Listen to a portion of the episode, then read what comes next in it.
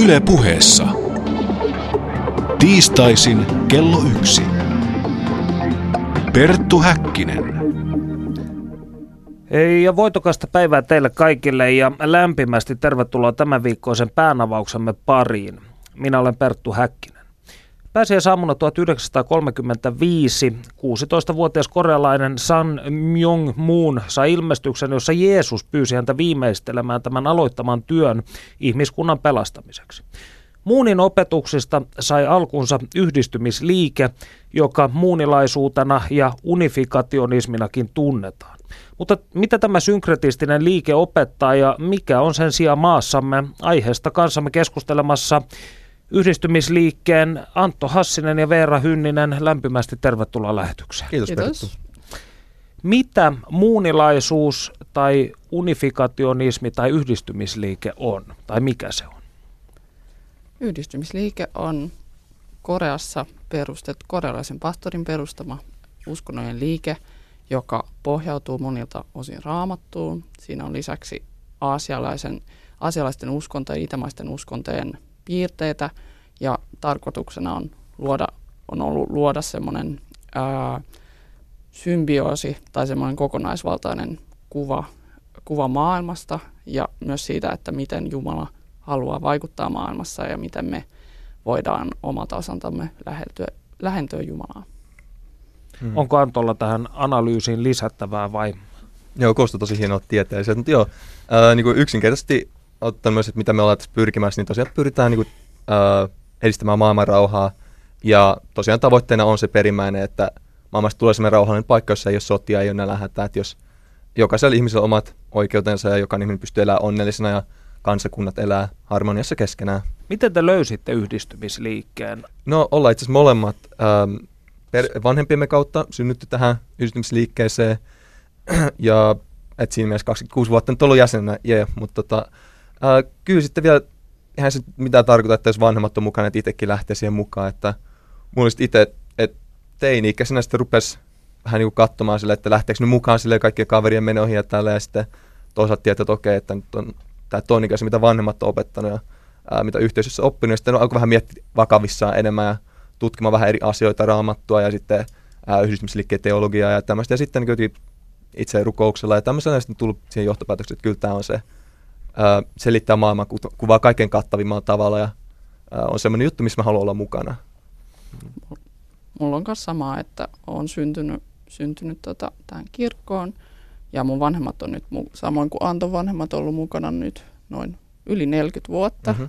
Taisi tulla kaksi vuotta sitten, taisi tulla 40 vuotta täyteen.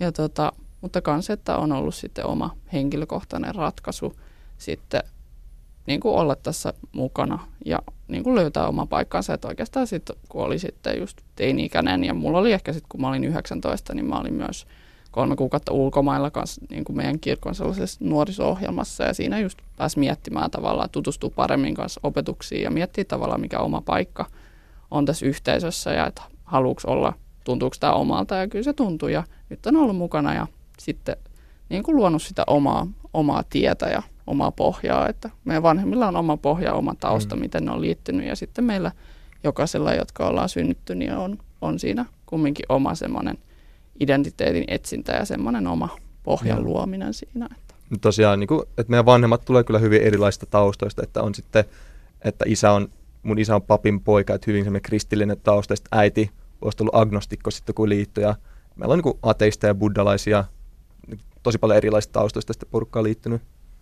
Tämä on kiehtovaa. Teidän vanhempanne siis edustavat yhdistymisliikkeen ensimmäistä sukupolvea Suomessa, Kyllä. koska yhdistymisliike rantautui Suomeen saksalaisen ö, lähetystyöntekijän kautta aivan 70-luvun alussa. Niin miten teidän vanhempanne löysivät yhdistymisliikkeen?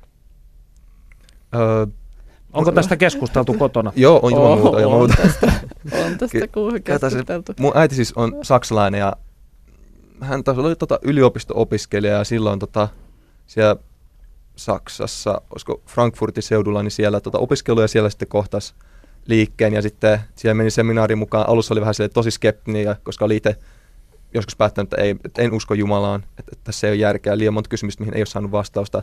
paikalliselta papilta, niin niitä kyseli, ja äiti on se, mun äiti aika semmoinen tota, öö, vahva sille, että jos et osaa jotain selittää, niin sitten en usko siihen. Ja sitten, tota, mutta sieltä hän sitten sai vastaukset ja myös semmoisen innostavan vision maailmalle. Ja tota, hän sitten liittyi sen, sen seurauksena mukaan. Itse, isältä se olisi sama juttu, että hän joskus sitten re, reissasi Saksaan. Ollut, eikö teillä ollut silleen, että sun isän veli liittyi ensin. Kyllä, joo. Ja sitten sun va- isovanhemmat oli silleen, että voitko mennä hakemaan sen pois tuolta, mutta sitten se lähti. Joo. Tämähän on itse asiassa... Veera näkee tietää mun perhehistoriaa. Ei, mä muistan, että joskus kertonut tästä ja sitten se oli sellainen, että itse asiassa minusta tämä on oikein hyvä, että minäkin lähden. Jep. Tai joskus kertonut. Jotain semmoista, joo. Ihan no miten isovanhemmat suhtautuvat tähän? Kun... No sitä täytyy kyllä sanoa, että äh, isän vanhemmat oli tosi sille ymmärtää sitä rakastusta. Ei tietenkään tukenut sitä, että he hyvin kristillisiä ja tälleen, ää, mutta tota, että siitä aina on kyllä tosi kiitollinen, että he tosi semmoinen rakastavia ja kuitenkin rakastaa vanhemmalla lapsiaan ja sitten vaikka onkin eri mieltä ja siitä on keskusteltu paljon, mutta että kyllä he on ollut rakastavia. Sitten toisaalta äidin puolella, niin siellä olisi vähän silleen, etenkin alussa niistä vanhemmat oli ihan silleen kokonaan erottautu sitten äidistä, niin kuin valitettavasti usein tapahtui sitten, tota, äm, kun tämä ensimmäinen sukupolvi liittyi mukaan yhdistymisliikkeeseen, että siihen 70-luvulla niin meistä oli tosi paljon kiersi näköisiä huhuja. Ja, ähm, Minkä, minkälaisia huhuja?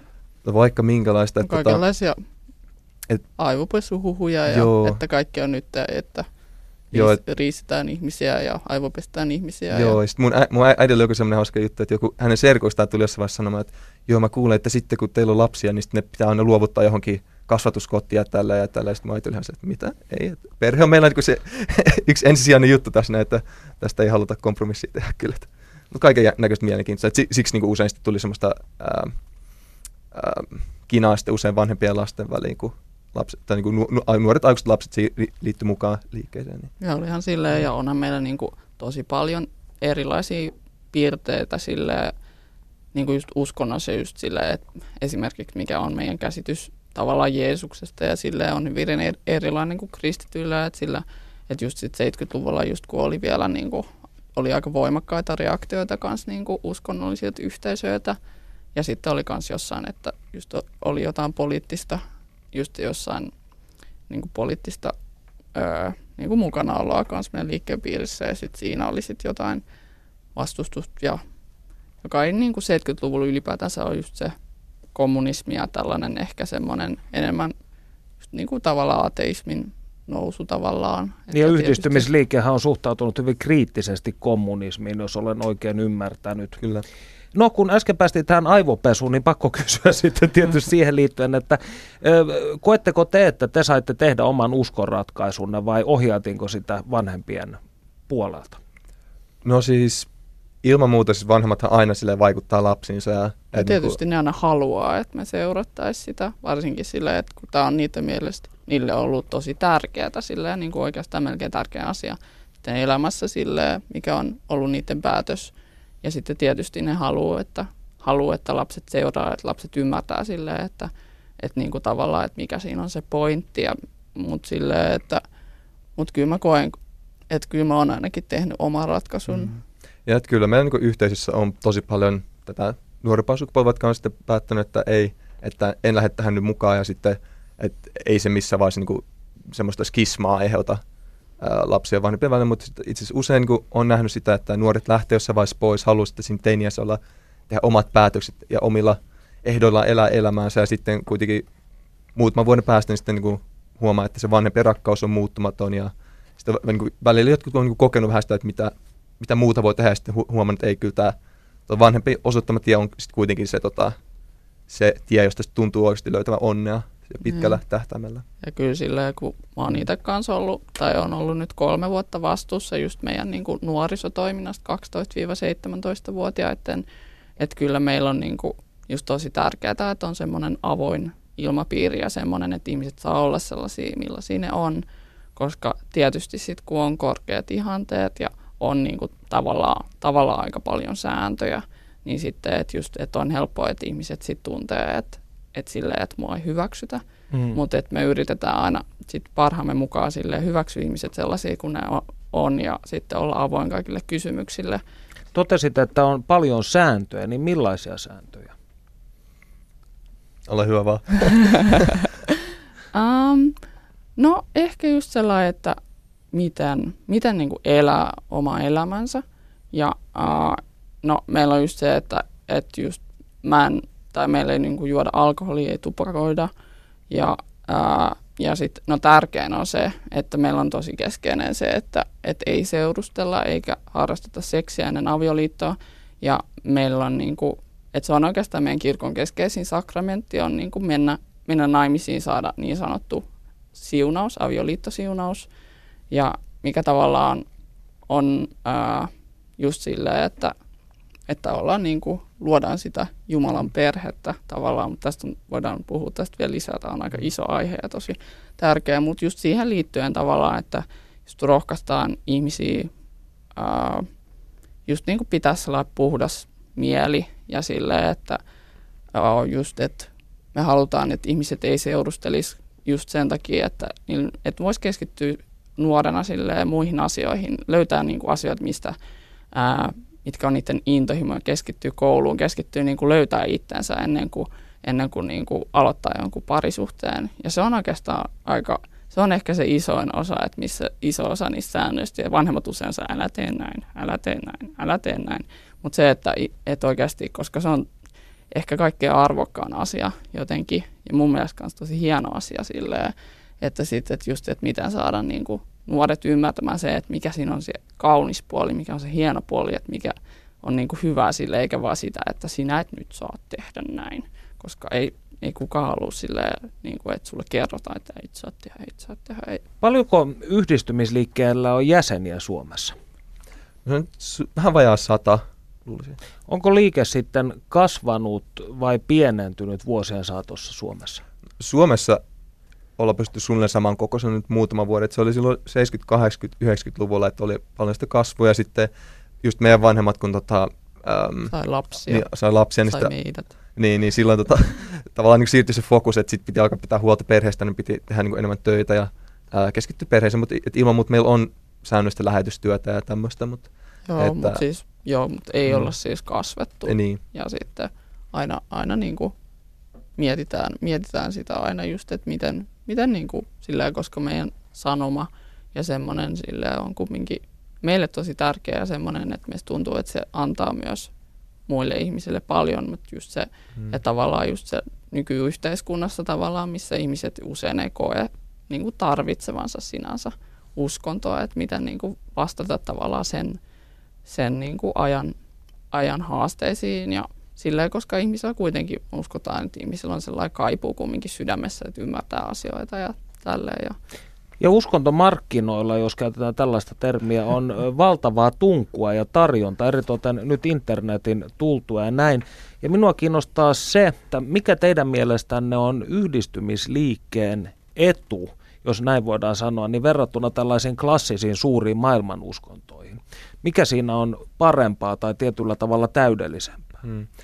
Mun siinä on semmoinen aika kokonaisvaltainen selitys asioista, eli äh, etenkin, että ei olla vaan sillä sanota, että okei, kristinusko on se ainoa oikea tai että islam on se ainoa oikea, vaan että vähän niin kuin on semmoista selitystä, sanotaan, että, että esimerkiksi se, että, että me tunnustetaan jokainen suuri maailman uskonto, äh, että jokaisessa on niin kuin sitä osasta Jumalan sanomaa. Et, jo pienetkin. Joo, pienetkin kyllä. Että et se on just se, että tota, eri aikakausina, eri kulttuureihin niin Jumala on eri muodossa antanut sitä omaa totuutta. Että se totuus on absoluuttinen ja muuttumaton ja ikuinen, mutta että se niin kuin, eri aikakautena se tulee eri ihmisryhmälle sopivaksi, sopivassa muodossa.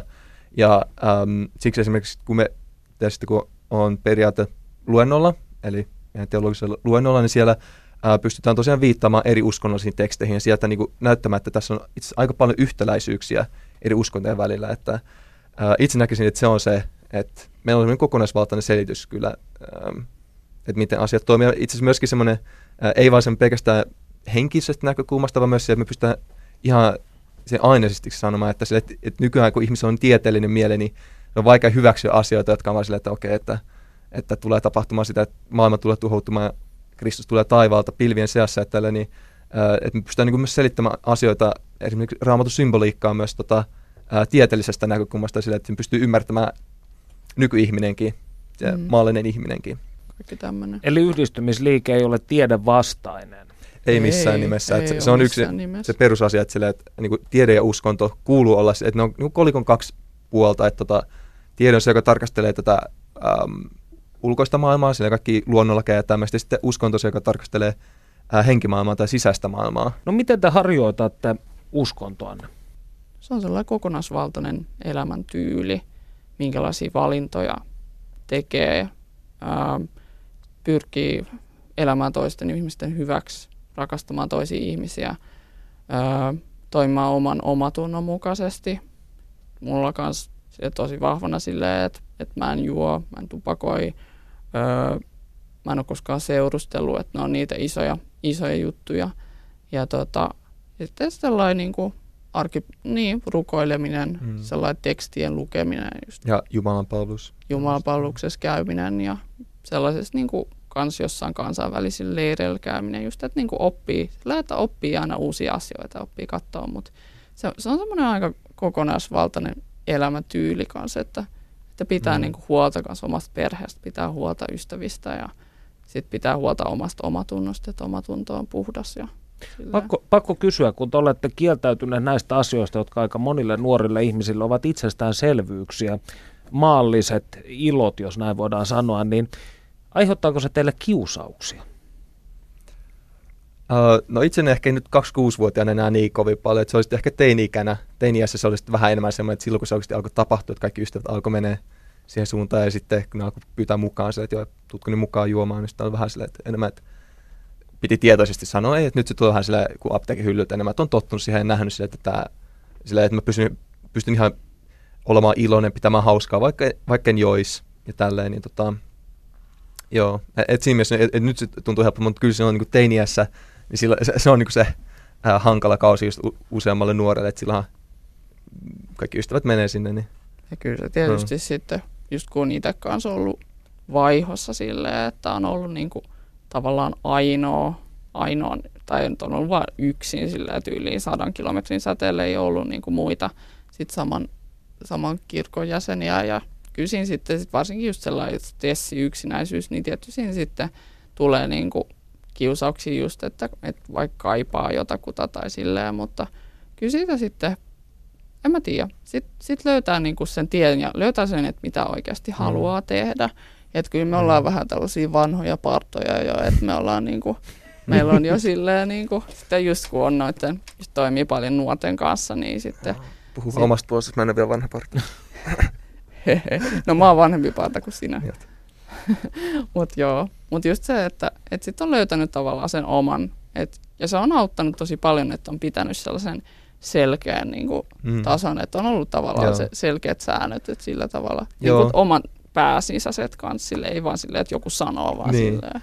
Mm. Mm. Kyllä meilläkin on ollut sellaisia, jotka on sitten lähtenyt ja mutta sitten tullut myöhemmin takaisin, että kyllä että kunnioitetaan tosi paljon siis niin kuin silleen, että, että joku on sitten vaikka sitten on, on tavallaan erkaantunut sitten kumminkin tullut, tullut takaisin tai niin kuin omasta tahdostaan. Ja sillä, että tosi... Eli tuhlaa ja pojat ja tyttäretkin otetaan takaisin. ilman, mu- ilman muuta, joo. Joo, siis meillä ei ole sellaista, niin kuin, sellaista että vaikka joku ei olisi mukana sillä, niin ei me haluta sulke, sulkea joo, keltaa ovea. Että se ei ole niin kuin, koska eihän se ole edes niin kuin jotenkin inhimillistä jotenkin. Ei, mutta koska kun me puhutaan, y- yksi sellainen olennainen osa me tota, uskoa on kuitenkin tämä todellisen rakkauden käsite, ähm, että verrattuna semmoiseen suhteelliseen rakkauteen, että, se on, että todellinen rakkaus on semmoista ehdotonta, että, että se ei, ei vaadi, että toinen käyttäytyy tietyllä tavalla tai äm, niin kuin rakastaa sua takaisin, vaan että se on semmoista niin kuin ehdonta. Ja en tiedä, mulla se on niin kuin, Vastikkeetonta. Niin, pyyteetöntä. kyllä. Et, et, Silleen, että ei tarvi olla, että sun pitää olla tämmöinen ja tämmöinen ja tämmöinen, niin. että mä rakastan et, sua. Et mulla on niin kuin paljonkin niin kuin tuttuja, jotka on sitten lähtenyt eri tielle, jotkut niin kuin myöskin äh, hän niin ehkä niin kuin nauraa nyt sille yhdistymisliikkeelle meidän uskolla tällä, mutta ei siinä mitään, että, sille, että kuitenkin on mun ystäviä ja niin kuin se ei miksikään muutu siitä. Että, tota, mm. Mikä tällä tiellä on sitten ollut vaikeinta teille tähän mennessä? Hmm.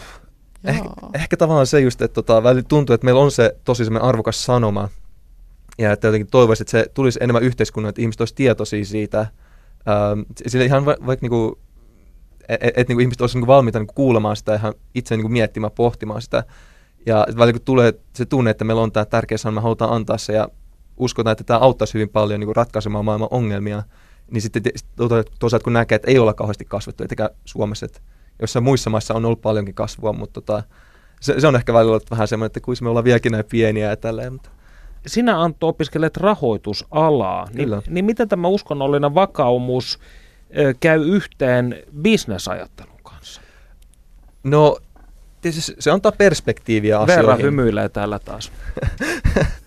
Antotaan Anton alaa, joo, Anto pääsee ei, joo, mä, ei, mutta se, mä, niin kuin, se on tosi, niin kuin, siis koska niin kuin sanoin, että tota, tämä yhdistymisaate, niin se on aika semmoinen kokonaisvaltainen, että siinä on myös, ähm, esimerkiksi pyhässä kirjassa on myös lyhyesti selittää, että millainen tota, esimerkiksi ihane taloussysteemi ja tällä, ja niin kuin siihen antaa niin kuin, ideoita, niin se on tosi mielenkiintoista nähdä sille, että miten asiat nyt tällä hetkellä toimii. Äh, ja Millainen on yhdistymisliikkeen ihannetalous? Uh, siinä puhutaan hyvin paljon sit tasapainosta, eli just se, että ei, et, ei ole ylikulutusta tai uh, että tuotetaan liikaa tai semmoista tuhoavaa kilpailua, vaan just semmoinen niin tasapaino, että ilman muuta, että on sitä tervettä kilpailua, että ne, jotka menestyy paremmin, niin menestyy paremmin ja sitten syö sitten toisen markkinaosuutta, mutta tota, et ei ole semmoinen, että yritetään tuhota vastustajaa tai mennään niin epäeettisillä keinoilla eteenpäin, vaan um, vapaa markkinatalous. Kyllä joo, kyllä. Et ei, niinku, mutta ei ainakaan mut, semmoista, e, just kai, että ei ole epärehellisiä eikä niinku niin, tuhoa ja, tai toimi niinku haitallisesti. Joo, ja niinku käytännössä mitä niinku mä oon huomannut, mitä yhteiskunnassa on nykyään, että, sille, että se ei ole välttämättä se systeemi, joka on viallinen, vaan lähinnä että ihmiset, jotka siinä systeemissä on ja toimii, niin siinä on aina, aina se, siis va- vapaa markkinatalous toimii hyvin, mutta kun se on niitä yksilöitä, jotka yrittää vetää välistä, niin ottaa verottajalta pois tai sitten ää, tuputtaa kuluttajille jotain sellaista, mikä ei oikeasti ole hyödyllistä heille, niin siitä tulee sitten kaikki tämmöisiä ongelmatilanteita ja sitten ää, systeemi ei toimikaan ja tulee kaikki finanssikriisejä ja muuta tämmöistä. Et, et siinä, siinä mielessä näen, että tota, yhdistymisalta niin antaa perspektiivi, pystyy ymmärtämään asioita ää, tietysti mielessä syvällisemmin. Ehkä semmoinen eettinen toiminta ylipäätänsä mm, kyllä. mun mielestä. Ja Antto nyt sitten aikoo tuoda etikan businekseen heti välittömästi valmistuttua. Ehdottomasti. Hyvä. Kyllä. Jään odottelemaan tätä innolla. Ja tässä vaiheessa Panu Hietaneva haastattelee vanhaa ystäväämme, Kirkon tutkimuskeskuksen tutkimuskoordinaattori Jussi Sulberia, joka kertoo yhdistymisliikkeen historiasta ja pastori Muunin elämästä. Perttu Häkkinen. Yhdistymiskirkon on perustanut eteläkorealainen San Myung Moon, joka tarinan mukaan näki ilmestyksen pääsiäisaamuna vuonna 1935. Mitä hän tuolloin näki? Millainen oli tämä ilmestys tarinan mukaan? Muun elämänkerrassaan aika niukasti kertoo. Hän kuvaa ilmestystä hyvin voimakkaana, intensiivisenä, nopeasti tapahtumana asiana – joka seurasi tämmöistä intensiivistä rukoushetkeä, jota hän oli viettämässä tämmöisellä kukkulalla tai vuorella. Tässä ilmestyksessä hän koki, että Jeesus ilmestyi hänelle ja kertoi hyvin vakuuttavasti ja, ja tietyllä tavalla niin kuin surullisena siitä, että kristikunta on hajaantunut. Nyt olisi aika yhdistää kristikunta oikealla tavalla. Ja viedä Jumalan tarkoittama pelastussuunnitelma loppuun asti. Ja, ja tavallaan tässä ilmestyksenä tämä niin kuin ydinasia, joka sitten toki kertautuu niin kuin, äh, Muunin äh, myöhemmissä kokemuksissa, kirjoituksissa, oli se, että Muun on se henkilö, joka on valittu viemään tämä Jumalan pelastustyö loppuun asti, joka jäi Jeesukselta kesken. Sittemmin muun on nähnyt muitakin ilmestyksiä. Niissä hänelle ilmestyi maailman uskontojen merkkihenkilöitä, muitakin siis kuin Jeesus. Kerrotko hieman näistä? No nämä on ollut ilmestyksiä, missä hän on siis äh, kohdannut eri uskontojen edustajia, äh, Buddhan, Muhammedin, Kungfutsen, jotka ovat tavallaan sitten välittäneet tätä samaa sanomaa siitä, että muun on valittu tällaisen erityiseen tehtävään. Tavallaan myös sitten myöhemmin muunilaisuudessa on esiintynyt opetusta ja tulkintaa, jonka mukaan henkimaailmasta on saatu vahvistusta tälle muunin messiaaniselle asemalle. Vuonna 1954 muun sitten julkaisi oman oppirakennelmansa, eli niin kutsutut jumalalliset prinsiipit. Mistä näissä on kyse? Tämä kirja ilmestyi tosiaan 50-luvulla. Hän kirjoitti sen yhteistyössä erään tuota liikkeen toisen jäsenen kanssa ja sitten tämä kirja sai tämmöisen lopullisen muotonsa tuossa 1966. Ja tämä kirja on muunilaisille tällainen pyhäkirja raamatun ohella. Oikeastaan voisi sanoa, että raamattuakin hyvin pitkälle tulkitaan tämän jumalallisten periaatteiden valossa. Siinä siis kerrotaan tavallaan tästä Jumalan pelastussuunnitelmasta, Jumalasta, minkälainen Jumala on, miten on tapahtunut ihmiskunnan lankemus ja miten tavallaan päästään tähän alkuperäiseen jumalalliseen tilaan, jossa, jossa tuota, palataan tähän Jumalan alkuperäiseen suunnitelmaan. Ja tässä korostuu hyvin paljon tämä ajatus Jumalan valtakunnasta maan päällä, johon liittyy kolme tämmöistä kehitysvaihetta. Ajatus siitä, että ihminen saavuttaa ensin tällaisen niin kuin henkilökohtaisen tasapainon, täydellisyyden tilan Jumalasuhteen. Toinen askel on tämä, että ihminen perustaa tällaisen harmonisen, täydellisen perheen, joka, joka tuota, on jumalakeskeinen perhe ja, ja tuota, tavallaan nivoutuu näihin jumalallisen periaatteiden perustaan. Ja kolmas on ajatus siinä sitten, että ihminen tavallaan saa luomakunnan herran tai varjeljan roolin. Ja nämä kolme askelta muodostaa tavallaan tämmöisen niin kuin pelastushistorian tässä niin kuin muunilaisessa teologiassa. Muunilaisessa ajattelussa siis nimenomaan perhe on näistä maallisista asioista se kaikkein tärkein. Joo, siinä on siis ajatus siitä, että, että Jeesus ei vienyt tätä pelastustyötä loppuun asti. Jeesus äh, heidän mukaansa ristin kuolemallaan tuo ihmiskunnalle pelastuksen tällaisessa hengellisessä mielessä, mutta tämä niin kuin, pelastustyö jäi kesken, koska Jeesus ei kyennyt perustamaan tätä jumalallista perhettä maan päälle.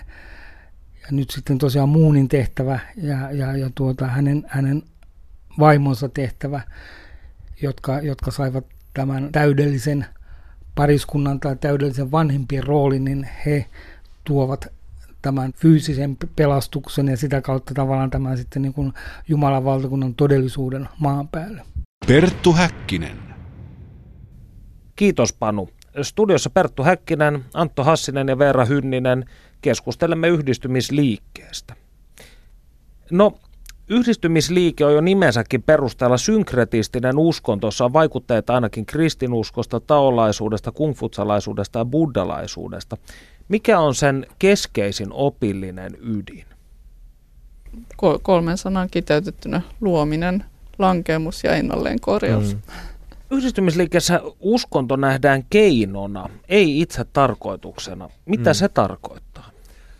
Se tarkoittaa no. sitä, että me ei uskota, että niinku ihanne maailmassa oikeastaan olisi uskontoa, ja tavallaan me pyritäänkin äh, siihen, tota, että lopulta ollaan semmoisessa tilassa, missä jokainen ihminen luonnollisesti tuntee Jumalan, ja silloin ei tarvi välttämättä lukea mm, tekstejä tai rukoilla, koska Jumala on niin olennainen ja luonnollinen osa elämää. Eli tavallaan uskonto nyt vaan tässä vaiheessa, kun ää, meillä on vielä äm, asioita, joita meidän pitää äm, korjata itsessämme mm-hmm. ja yhteiskunnassa, niin tässä vaiheessa tarvitaan vielä uskontoa. Tavoite ei ole se, että okei, nyt sä oot yhdistymisliikkeessä, nyt on kaikki selvä. Et se ei ole se niin pointti. jotenkin. Mm. Eli yhdistymisliike on välivaihe. Kyllä. Joo. Et itse asiassa niin alun perin niin me niin yhdistymisliikettä tai yhdistymiskirkkoa, kuten myöhemmin ää, tultiin kutsumaan, niin ää, semmoista ei ollutkaan, että ei ollut missä, tota, pastori Muun missään vaiheessa halunnut tota, ää, uutta kirkkoa aloittaakaan. Hän sanoi, selkeästi hän on sen sanonutkin, että tota, alun perin, alkuperäinen nimi oli Pyhän, mikä kristinuskon, öö, pyhän, pyhän, otas. pyhän hengen kristinuskon yhdistämisseura. Joku tämmöinen, joo. joo. Siis just periaatteessa just aloitti lähetystyönsä niin kuin Koreassa kristittyjen, ää, mm. kristittyjen kirkkojen joukossa ja enemmän just tavallaan halusi, että ne lähtis niin kuin seuraamaan tai sitten silleen niin kuin ottaisi niin, vastaan tai, sen tai, sanoman. Niin, tai vissi, että hän, häntä just harmitti se, kun, se, kun näkee, että kristinuskossa on niin monta eri opetusta ja niin paljon ristiriitaa, että hän halusi niin kuin heidät, tai kristinuskon ensin tuoda yhteen sitten mm. ää, myöhemmin sitten työskennellystä sille, että niin kuin muutkin uskon, että pystyisi niin kuin tulemaan toisiaan vastaan ja tunnistamaan se samankaltaisuudet, eikä vaan niitä eroja keskenään. Mm. No muun kertoo nähneensä pääsiäisaamuna 1935 ilmestyksen, jossa Jeesus pyysi häntä viimeistelemään aloittamansa työn ihmiskunnan pelastamiseksi. Hmm. Onko San Myung muun mielestänne siis Messias ja Kristuksen toinen tuleminen? Hmm. Kyllä. Joo, tässä täytyy sanoa sille, että niinku esimerkiksi Jeesuksen aikana niin ihmiset hän ei, tosi harva ihminen tunnisti, että Jeesus on se Messias ja tota, nyt 2000 vuotta myöhemmin niin se on niin kuin maailmanlaajuisesti, niin monet ihmiset uskoo siihen ja kaikki on tietoisia, että ihmiset uskoo tähän ja vaikka siihen aikaan niin varmasti tuntui hullulta ajatukselta, niin, ähm, mutta kyllä. 12 niin, opetuslasta. Niin, 12 opetuslasta vaan ja jotain seuraajia, mutta tota, et siinä mielessä nyt niin kuin pastori Muuniahan nyt seuraa maailmanlaisesti jo satoja tuhansia, eli miljoonia ihmisiä, jotka tunnistavat, että hän on kyllä ää, tämän aseman saavuttanut henkilö. Ja tosiaan siinä täytyy olla selkeitä, että me emme usko, että hän on Jeesus itse, vaan nimenomaan, että hän on perinnyt tämän ää, Jeesuksen tehtävän, tehtävän ja siksi tämä ää, titteli Messias. No muunin mukaanhan Jeesus olisi mennyt naimisiin ja hankkinut lapsia, jos häntä olisi vedetty ristille. Ja Muunin ja hänen vaimonsa Hakchahanin lapsia kutsutaan todellisiksi lapsiksi. Siis Paulan he edustavat Jumalan sukulinjaa langeneen ihmissuvun linjan sijaan. Niin ovatko nämä lapset jonkinlaisia pyhimyksiä? Ja tuleeko yhdistymisliikkeeseen liittyvästä ihmisestä myös tällainen todellinen lapsi? Öö, no just tavallaan perimmäinen, perimmäinen ajatus just öö, Pattorin munilla on se, että, että Jumala kaipaa perhettä. Että tavallaan alussa niin kuin syntilankemuksessa, että, että Jumala ei yksin. Jumala on aina halunnut niin kuin perheen, että ihmiset voisivat olla niin kuin sen lapsia. Ja tota, ää, just sen takia just ajatus siitä, että just kun Jeesus oli Jumalan poika, niin tavallaan, että jos Jeesus olisi niin kuin saanut, tai Jeesus niin kuin toi tavallaan pelastuksen ihmisille niin kuin mielessä ja silleen niin kuin, tai niin kuin hengessä, että koska kristinusko on vaikuttanut tosi voimakkaasti maailmassa ja tuonut, antanut paljon ihmisille, mutta tavallaan just se, että, ähm, että se mikä jäi pois oli sellainen niin kuin, mm, just roolimalli, että miten elää niin kuin elämänsä sille, että just konkreettisesti ja sitten just tästä on lähtenyt sitten tämä siunaus ja tavallaan just ää, ton pastori Muunin omasta perheestä ja muusta niin kuin, ää, just muiden jäsenten siunauksista, että tavallaan niin kuin laajentaa. Että just sillä, että, että ihmiset, joilla on vilpitön sydän ja siitä, niin kuin, että haluaa niin kuin omistaa elämänsä ja perheensä Jumalalle, niin se on se kaikkein ydinasia. Ja siitä um, sitten lähtee, että Jumalan perhe voi alkaa laajentua. Ja tota, Joo, mutta sitten tähän kysymykseen todellista lapsista. Ja um, joo, eli todellisten vanhempien, eli meidän perustajien just uh, pastori Muuni ja Haktsaanin, niin uh, niitä kutsutaan meidän uh, perinteessä todellisiksi vanhemmiksi, todellisiksi isäksi ja todellisiksi äidiksi, just tavallaan tämän Jumalan perheen niin aloittajina. Ja uh, sitten heidän lapsia kutsutaan todellisiksi lapsiksi, mutta me ei ajatella, että he on pyhimyksiä ja äh, monet, monet heistä ei mm. ole jatkanut vanhempiensa työtä. Eli he ovat tavallisia ihmisiä. He Ilman ovat tavallisia joo. ihmisiä, mutta tietysti siitä, että miten, miten, mihin asemaan he on syntyneet, niin heillä on se, mitä he tekevät, heillä on suuri vaikutus sille myös mm. meidän yhteisölle. Ja, äh, mutta se, että heillä, niin kuin meillä kaikilla on tavallaan meidän oma vastuu täytettävänä, Kyllä. että tulla hyviksi ihmisiksi ja niin kuin ohjata. Mm. Ja tota, sitten se, että miten, että ol, tuleeko kaikista niin kuin liikkeeseen liittyvistä ää, todellisia lapsia, niin tavallaan joo, tavallaan ei. Mutta tavallaan, että ajatellaan, että sitten kun ää, on tässä ää, avioliittosiunauksessa, niin sitten että tavallaan liitytään osaksi tätä ää, toisten vanhempien ja niin kuin Jumalan perhettä. Ja tavallaan sitten niiden ihmisten lapset, eli meidän, eli meidän vanhemmat on ollut tätä ekaa sukupolvea ja sitten me tavallaan synnytään jo automaattisesti, ollaan osa tätä, tätä perhettä. Yhteyttä. Ja. Tässä vaiheessa kuulemme toisen osan Panu Hietanevan ja Kirkon tutkimuskeskuksen tutkimuskoordinaattori Jussi Sulberin keskustelusta. Perttu Häkkinen. Jossain vaiheessa muun julistautui itsekin messiaaksi. Onko tästä tietoa, mitä silloin tapahtui? Jos katsoo muunilaisuuden historiaa, niin kyllä siinä punaisena lankana hyvin vahvasti alusta saakka kulkee tämä ajatus muunin tästä erityisroolista ja näkemys siitä, että hän on siis Messias, joka, joka täydellistää tämän pelastussuunnitelman. Mutta itse asiassa se on ollut vuonna 1992, jolloin tavallaan on, on tämmöinen ikään kuin virallinen ilmoitus siitä annettu, että muun on tämänkaltainen henkilö. Mutta toki, toki tämänkaltainen teologinen tulkinta näkyy siinä liikkeessä jo, jo, jo niin paljon aikaisemmin, Jumalana? että se kulkee niin kuin punaisena lankana sieltä alusta saakka.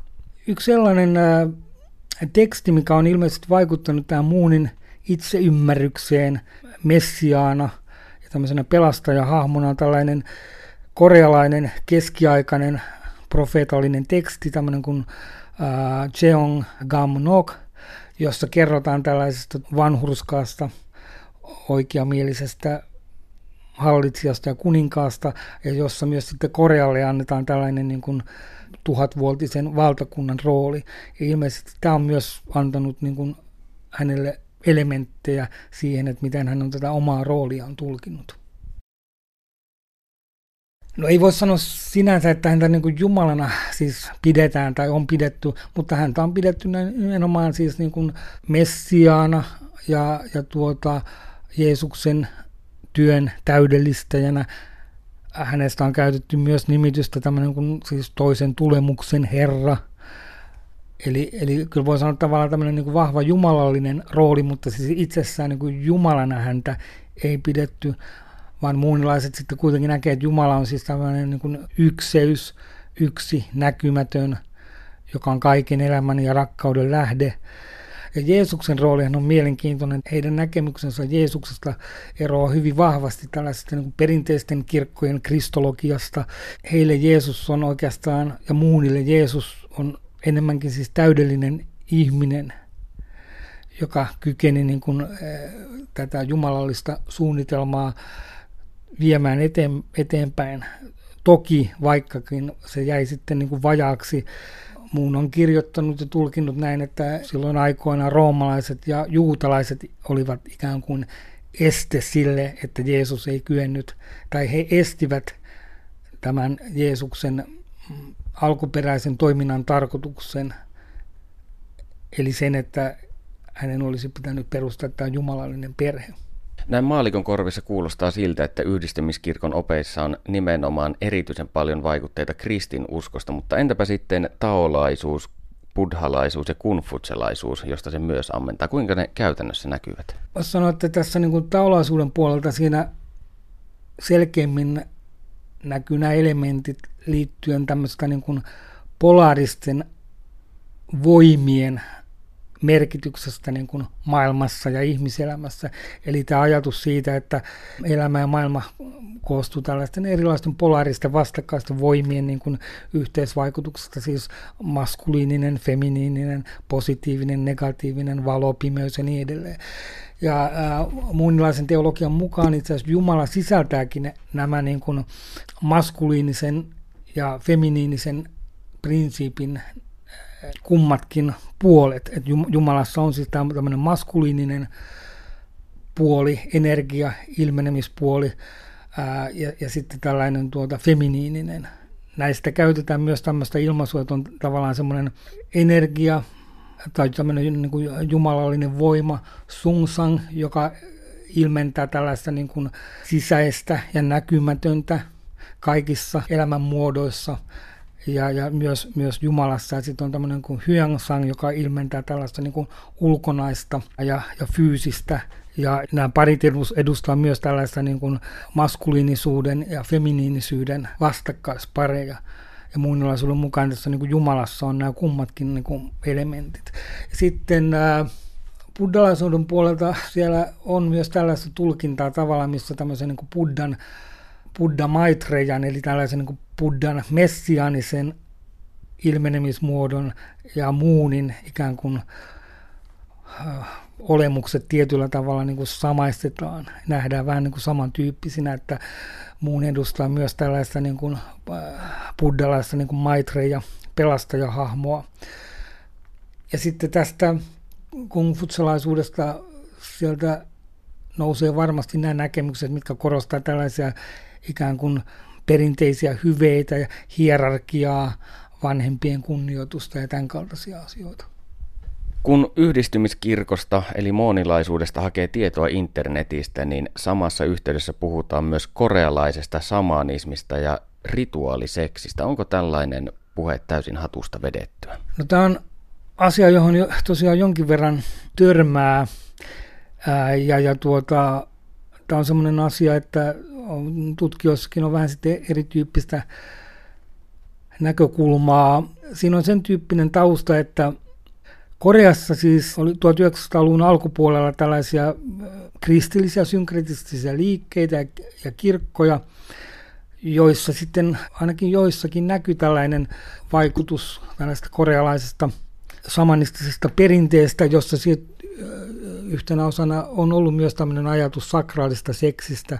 Tiedetään, että on ollut joitakin tämmöisiä ryhmiä, joissa on ollut siis se ajatus, että tällaisen pyhän henkilön, miehen tai naisen kautta, joka on ollut tämmöinen niin kuin Jumalan välikappale tai pappi, että kun hänen kauttaan harjoittaa sitten tällaista pyhää seksiä, niin sitä kautta sitten tavallaan on mahdollista niin kuin puhdistautua ja vapautua perisynnistä. On, on tulkintoja ja teorioita, jonka mukaan muun olisi erässä tällaisessa liikkeessä 40-luvulla harjoittanut tämän kaltaista rituaalista toimintaa. Jotkut on taas sitä mieltä, että sitä toiminta on enemmänkin ollut tällaista niin kuin symbolista, että ei ole kysymys ollut tällaista niin kuin konkreettisesta harjoittamisesta. Kuitenkaan tällainen niin kuin sakraalin seksin harjoittaminen tällaisessa muodossa ei kuitenkaan siirtynyt sitten tähän niin kuin yhdistymiskirkkoon.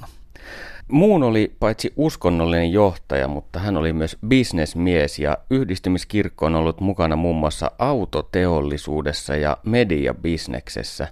Muunia kohtaan kuitenkin esitetty paljon myös kritiikkiä ja häntä on syytetty muun muassa huijariksi ja yhdistymiskirkon on sanottu olevan kultti. Mitä olet itse mieltä näistä syytöksistä? Yhdistymiskirkko tai muunilaisuus on ollut myös kritiikin alla julkisuudessa.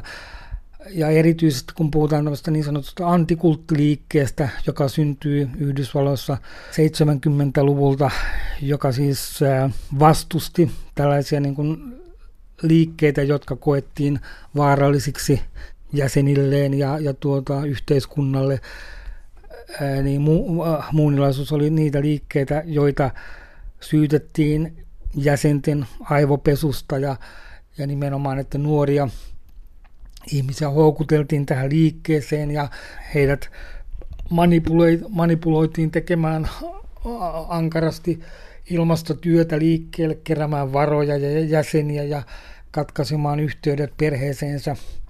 On ihan ilmeistä, että liikkeen piirissä on esiintynyt manipulatiivista toimintaa ja liikkeiden aktiivijäseniltä toki on edellytetty vahvaa sitoutumista. 1984 ilmestyi tämmöinen tunnettu uskontososiologinen tutkimus The Making of the Moon, jonka teki tunnettu englantilainen sosiologi Alin Barker. Hän tutki perusteellisesti liikettä ja hän ei sitten kuitenkaan tämän tutkimuksen pohjalta silloin niin kuin allekirjoittanut tällaista niin kuin aivopesu-väitettä liittyen tähän, tähän liikkeeseen, että liikkeessä on sinänsä sanan tiukassa mielessä harjoitettu tällaista niin aivopesua. Mielenkiintoista oli se, että esimerkiksi hänen tutkimuksessaan tuli hyvin selvästi esille se, että suurin osa näistä ihmisistä, siis noin 90 prosenttia, jotka kävi erilaisissa liikkeen tilaisuuksissa ja workshopeissa, niin ää, ei koskaan liittynyt tähän liikkeeseen, ja niistäkin, jotka sitten liikkeeseen liittyi, niin itse asiassa hyvin lyhyen ajan kuluessa, ihan parin vuoden aikana niin kuin irtautui pois. Eli kuitenkin niin kuin, tavallaan se liikkeen kyky tavallaan saada tällaisia sitoutuneita jäseniä, jotka, jotka pysyy tiukasti niin kuin liikkeessä, niin on, on ollut kuitenkin ilmeisen vähäistä kaiken kaikkiaan. Mutta toki edelleenkin liike kantaa harteillaan tällaisen kyseenalaisen vaarallisen kultin mainetta. Perttu Häkkinen. Kiitos Panu. Studiossa Perttu Häkkinen, Antto Hassinen ja Veera Hynninen. Keskustelemme yhdistymisliikkeestä. No jokainen suuri maailmanuskontohan on aina pyrkinyt vastaamaan yhteen kysymykseen. Mitä ihmiselle tapahtuu hänen kuolemansa jälkeen? Mitä teille tulee tapahtumaan teidän kuolemanne jälkeen? No ihan sama kuin mitä kenelle tahansa ihmiselle tapahtuu sitten kuoleman jälkeen. Eli ähm, tietysti tämä maallinen ruumi tuhoutuu ja äh, menee hautaan ja niin edelleen, mutta sitten tämä meidän henki, tai sielu, niin siirtyy henkimaailmaan ja ähm, tietysti mielessä siinä tavalla me ei ole mitenkään eri, sille, äh, että yhdistymisliikkeen jäsenet ei ole siinä mielessä mitenkään erilaisia muista ihmistä, että kaikki siirtyy sinne henkimaailmaan ja sitten siellä se, äh, että mihin siellä päädyt, niin se riippuu sitten hyvin paljon siitä, että miten olet elänyt maan päällä. Ja meillä on ennen kaikkea se ymmärrys, että jos olet el- elänyt rakastavaa, hyveellistä elämää, niin sitten tuut semmoisen vastaavaan paikkaan henkimaailmassa, että jatkat luonnollisesti samalla tavalla elämää tuolla tuonpuoleisessa. Joo. Ja sitten vastaavasti, että jos olet elänyt semmoista tosi ää, syn, synnin mädättämää elämää, niin kuin no niin, ää, perustaja sanoi, niin tota, äm, tai että, että jos olet elänyt sille katkera, katkerana tai vihaisena, niin sitten tulet samanlaisena elämään henkimaailmassakin ja siellä samankaltaisten ihmisten keskuudessa. Eli tavallaan ää, se, mihin me päädytään, niin se riippuu ihan meistä itsestämme omasta elämästä. Mutta voiko sitten katkera, väärin toiminut ja synnin mädättämä, kuten Antto totesi, henki jollain tavalla sublimoitua tai ylevöityä sitten kuoleman jälkeisessä elämässä ja päästä johonkin parempaan paikkaan? Onko teillä tällaista kiirastulikäsitystä? Öö, Vai jääkö hän jumittamaan ikuisiksi ajoiksi sinne no, pimeyden no, mustaan niinku kaivoon? Niinku tavalla... Niin, kiitos. Eli tota, äh, meidän uskon ydin on se, että, että Jumala on luonut ihmiset lapsikseen ja Jumala on todella rakastava, ehdottomasti rakastava äh, vanhempi lapsiaan kohtaan ja siksi niin kuin, yksikään vanhempi ei voi olla onnellinen, jos omat lapset on ikuisesti kärsimässä helvetin lieskoissa ja tälleen. Joten me uskotaan, että kyllä, että loppujen lopuksi niin helvettiä ei tule enää olemaan. Ajatellaan myös, että jos ää, tai me maanpäälliset ihmiset voidaan myös auttaa meidän, meidän niin kuin esiisiä ja niin kuin meidän sukulaisia. Juuri tähän, oli, juuri tähän olin tulossakin, koska aasialaisissa perinteissä aasialaisissa uskonnoissa on hyvin usein tämä esi-isien ja vainajain palvonta tai ainakin se, että ollaan yhteydessä hmm. heihin, on keskeisellä sijalla. Niin miten se näkyy yhdistymisliikkeessä, esi kultti No hmm. meillä on esi-isät, tai just se, että tämä on just ehkä just se tavallaan Aasia-yhteys just silleen, että, että kumminkin, koska just ä, ajatus siitä, että just kaikki eläneet ihmiset on tavallaan olemassa vielä ä, henkimaailmassa ja että ä, just halutaan auttaa esiisiä ja niin kuin rukoilla niiden puolesta ja tehdä niin kuin tietynlaisia asioita, jotka voi auttaa niitä ja jotka voi tavallaan vapauttaa ne, että meidän oma toiminnalla, että me voidaan vapauttaa niitä tavallaan niistä, että auttaa niitä ratkaisemaan niitä, niiden omia niin kuin, ää, noita ristiriitoja mm. tai asioita, mitkä painaa. Ja sitten tavallaan myös meidän oman, omassa elämässä myös silleen, että koska meillä on, ajatellaan just, että jokaisen perheen ja suvulla on tavallaan asioita, mitkä tavallaan seuraa. Oma siis, taakkansa. Oma mm. taakka siinä suvussa, vaikka jossain suvussa on ollut, ollut just jotain tässä voisi olla siis...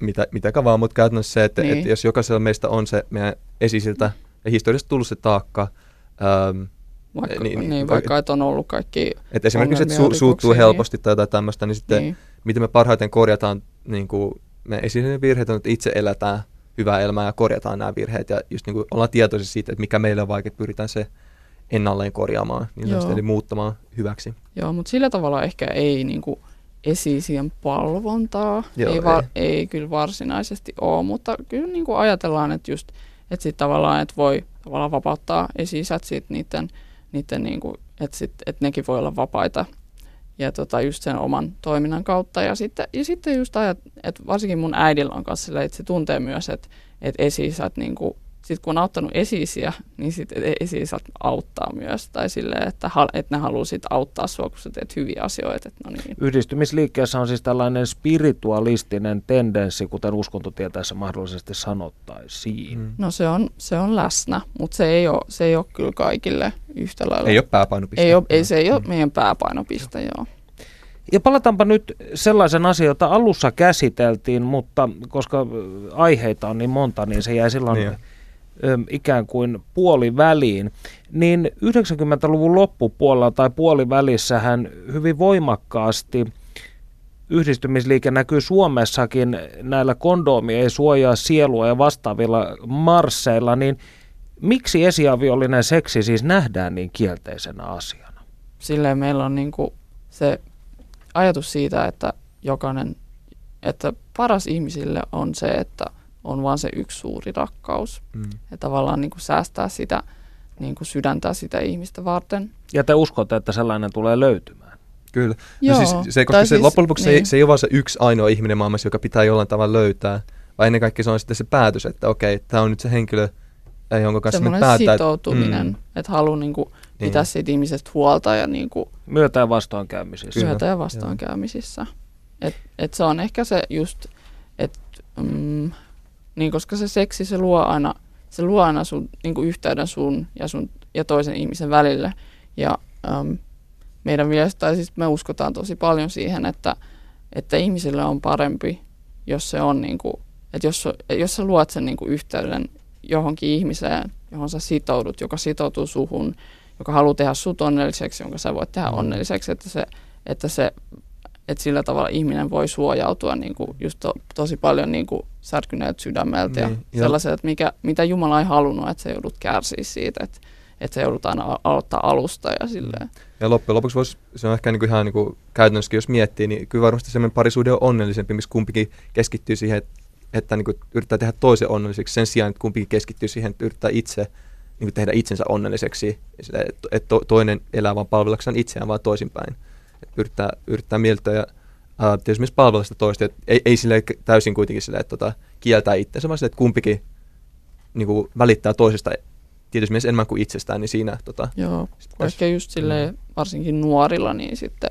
just se seksi on usein enemmän sellaista, mm. että just koitetaan saada itselleen jotain, täyttää sitä jotain omaa, mm. omaa niin kuin, että haluaa niin kuin läheisyyttä, haluaa rakkautta ja ehkä ei sillä sillä tavalla niin kuin ole itse vielä an, valmis antamaan niin paljon sille toiselle. No koetteko te, että te alatte olla kohta valmiita jo siihen?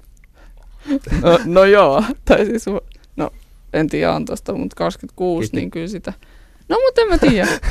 joo, ei, joo ky- kyllä, il, il, ilman muuta joo kyllä. Että, että niin, musta tuntuu että itteni just, että on ollut hyvä silleen, okei, okay, kyllä en mä, en mä varmaan aiemmin ajatellut, että mä ihan 26-vuotias olisin, mutta tota, että tota, kyllä tuntuu, että on ollut sille, sille hyvää aikaa, sille, että on pystynyt ihan rauhassa ottaa selvää, että kuka mä oon ja ää, niin kuin, että mulla on omat haasteet, niin sitten pystynyt ne ylittämään, että nyt olisi, niin kuin, on, on sellainen tunne, että nyt pystyy sitten ää, pitä, hyvin pystyn pitämään huolta itsestäni ja jostain toisesta henkilöstä koko elämälläni. Just kun on tavallaan löytänyt, löytänyt itsensä ja on sillä niin kuin, tavallaan valmis siirtymään elämässä eteenpäin ja se on kumminkin perhe, perhe tosi tärkeä asia ja semmoinen tosi merkittävä ja sellainen, missä oikeasti sitten rakkaus voi sitten vielä kasvaa vielä enemmän ja että niin kuin auttaa myös lapsia sille tuntee rakkautta ja tälleen. Kyllä se on jotain, että mitä me, mitä varmaan suurin osa muutenkin ihmisestä haluaa ja luonnollisesti sitä itsekin haluaa. Mm. Siirrytäänpä rakkaudesta hetkeksi politiikkaan. Muunhan oli eläessään kiistelty hahmo, eikä mm. vähiten siksi, että rauhaa rakastavaksi maailmankansalaiseksi itseään nimittänyt pastori oli vaikuttaa muun muassa aseteollisuudessa. Mm. Niin mitä te ajattelette asiasta? Joo, no siis niin kuin mä äsken sanoin, niin tota, just silloin kylmän sodan aikana, niin silloin oli aika selkeää, että, että, että kommunistimaailma se pyrkisi ihan aika oikeasti vaikuttamaan ja niin kuin valtaamaan tämän länsin, ää, tai länsimaisen ka, ka, miten vapaan maailman. Ja kyllä siihen aikaan niin pastori on selkeä sen suhteen, että pahuuden ei voi antaa vaan jyllätä ja tulla vapaasti. Eli esimerkiksi Etelä-Koreassa hän niin kannusti hyvin vahvasti sitä, että Etelä-Korean täytyy pysyä sotilaallisesti vahvana, ettei Pohjois-Korea hyökkää tai Kiina hyökkää ja valtaa tota, Etelä-Koreaa. Ja ää, sitten me kylmän sodan päätyttyä, niin tota, sitten pastori muun tietääkseni ei ole itse ollut mukana sitten asettelussa, että hän on keskittynyt, okei, nyt keskitytään enemmän rauhan aikaa, mutta sitten esimerkiksi yksi hänen pojistaan niin on sitten ää, kiinnostunut enemmän aseista ja sitten perustanut itse firman, ää, mutta siinä pastori muun ei itse ollut mukana, näin. Ja itse henkilökohtaisesti mm.